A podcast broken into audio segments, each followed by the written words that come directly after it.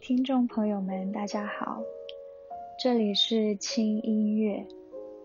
我是轻。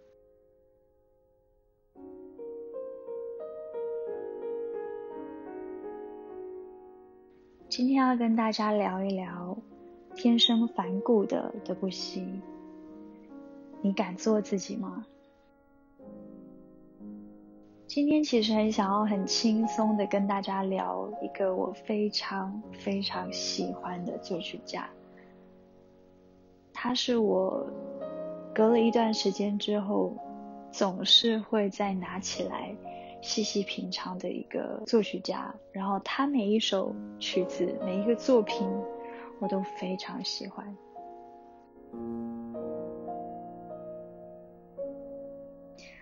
为什么今天会特别的想要聊到德布西，是因为我其实有一个习惯是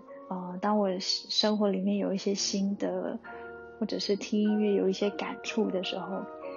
我就会很希望很快速的记下这些灵感，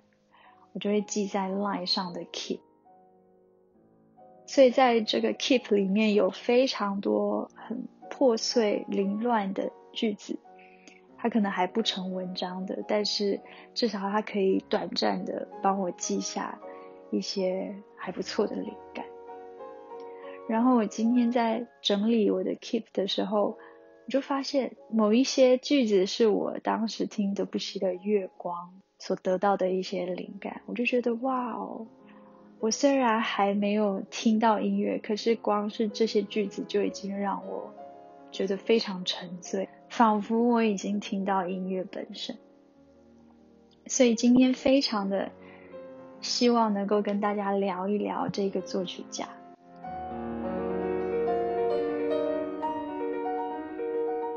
我觉得在听德布西的月光的时候，我脑海里总是会有一个画面，是在一个非常宁静很深的宁静的夜晚，可能是有一点点稀薄，然后一点点冷冷的，在一个非常平凡的一个夜晚里面，它可能是每一天每一个我们熬夜的时刻。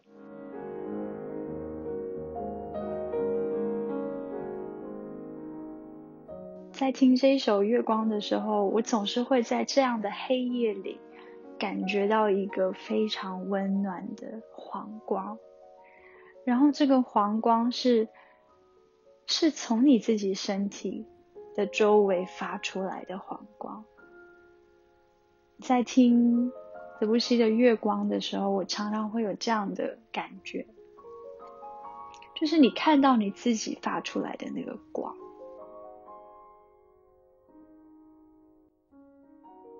我觉得特别是在熬夜的夜晚里，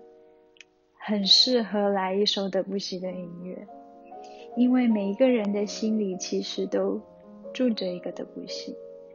那种浪漫，那种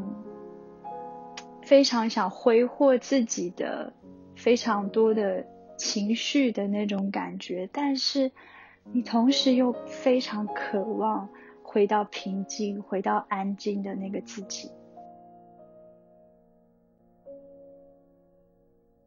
德布西他是一个非常有名非常有才华的人，但是我们回顾更早之前，其实他是一个默默无名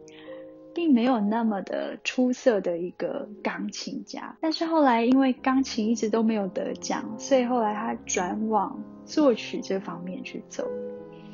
然后有一天他非常幸运的得到了一个当代乐坛很有名的作曲家的指导，就像是现在的周杰伦好了。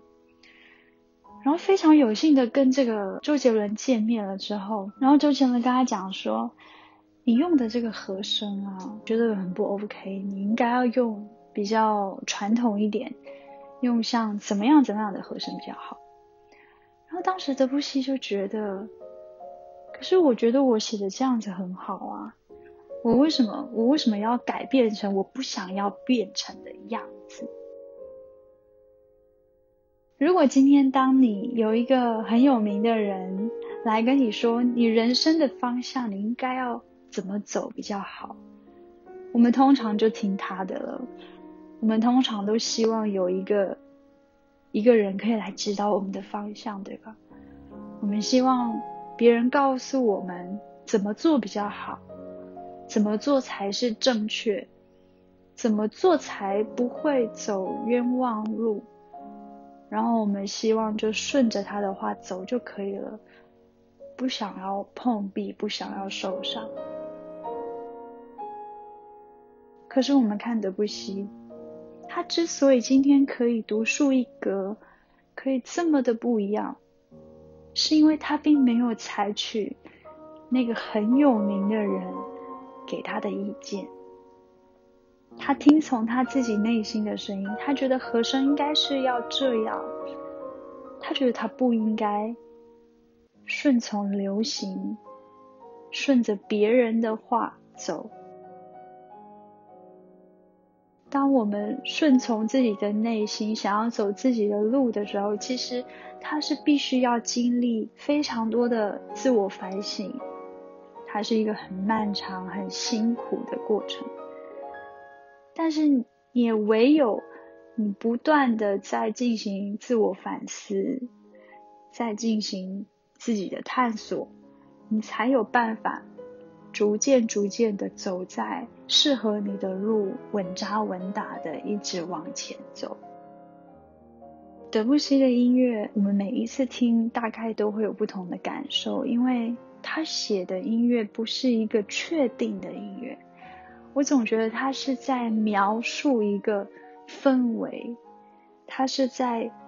描述一些非常飘渺的感受，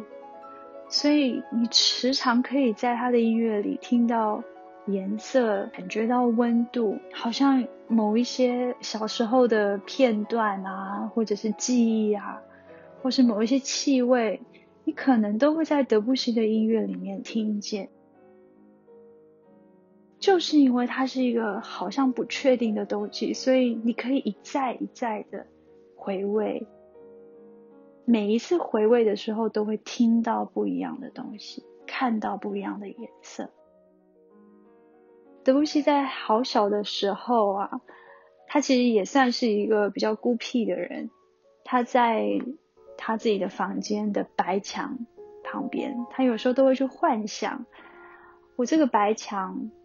可能是一片大海，然后这个大海里面可能会有一艘船，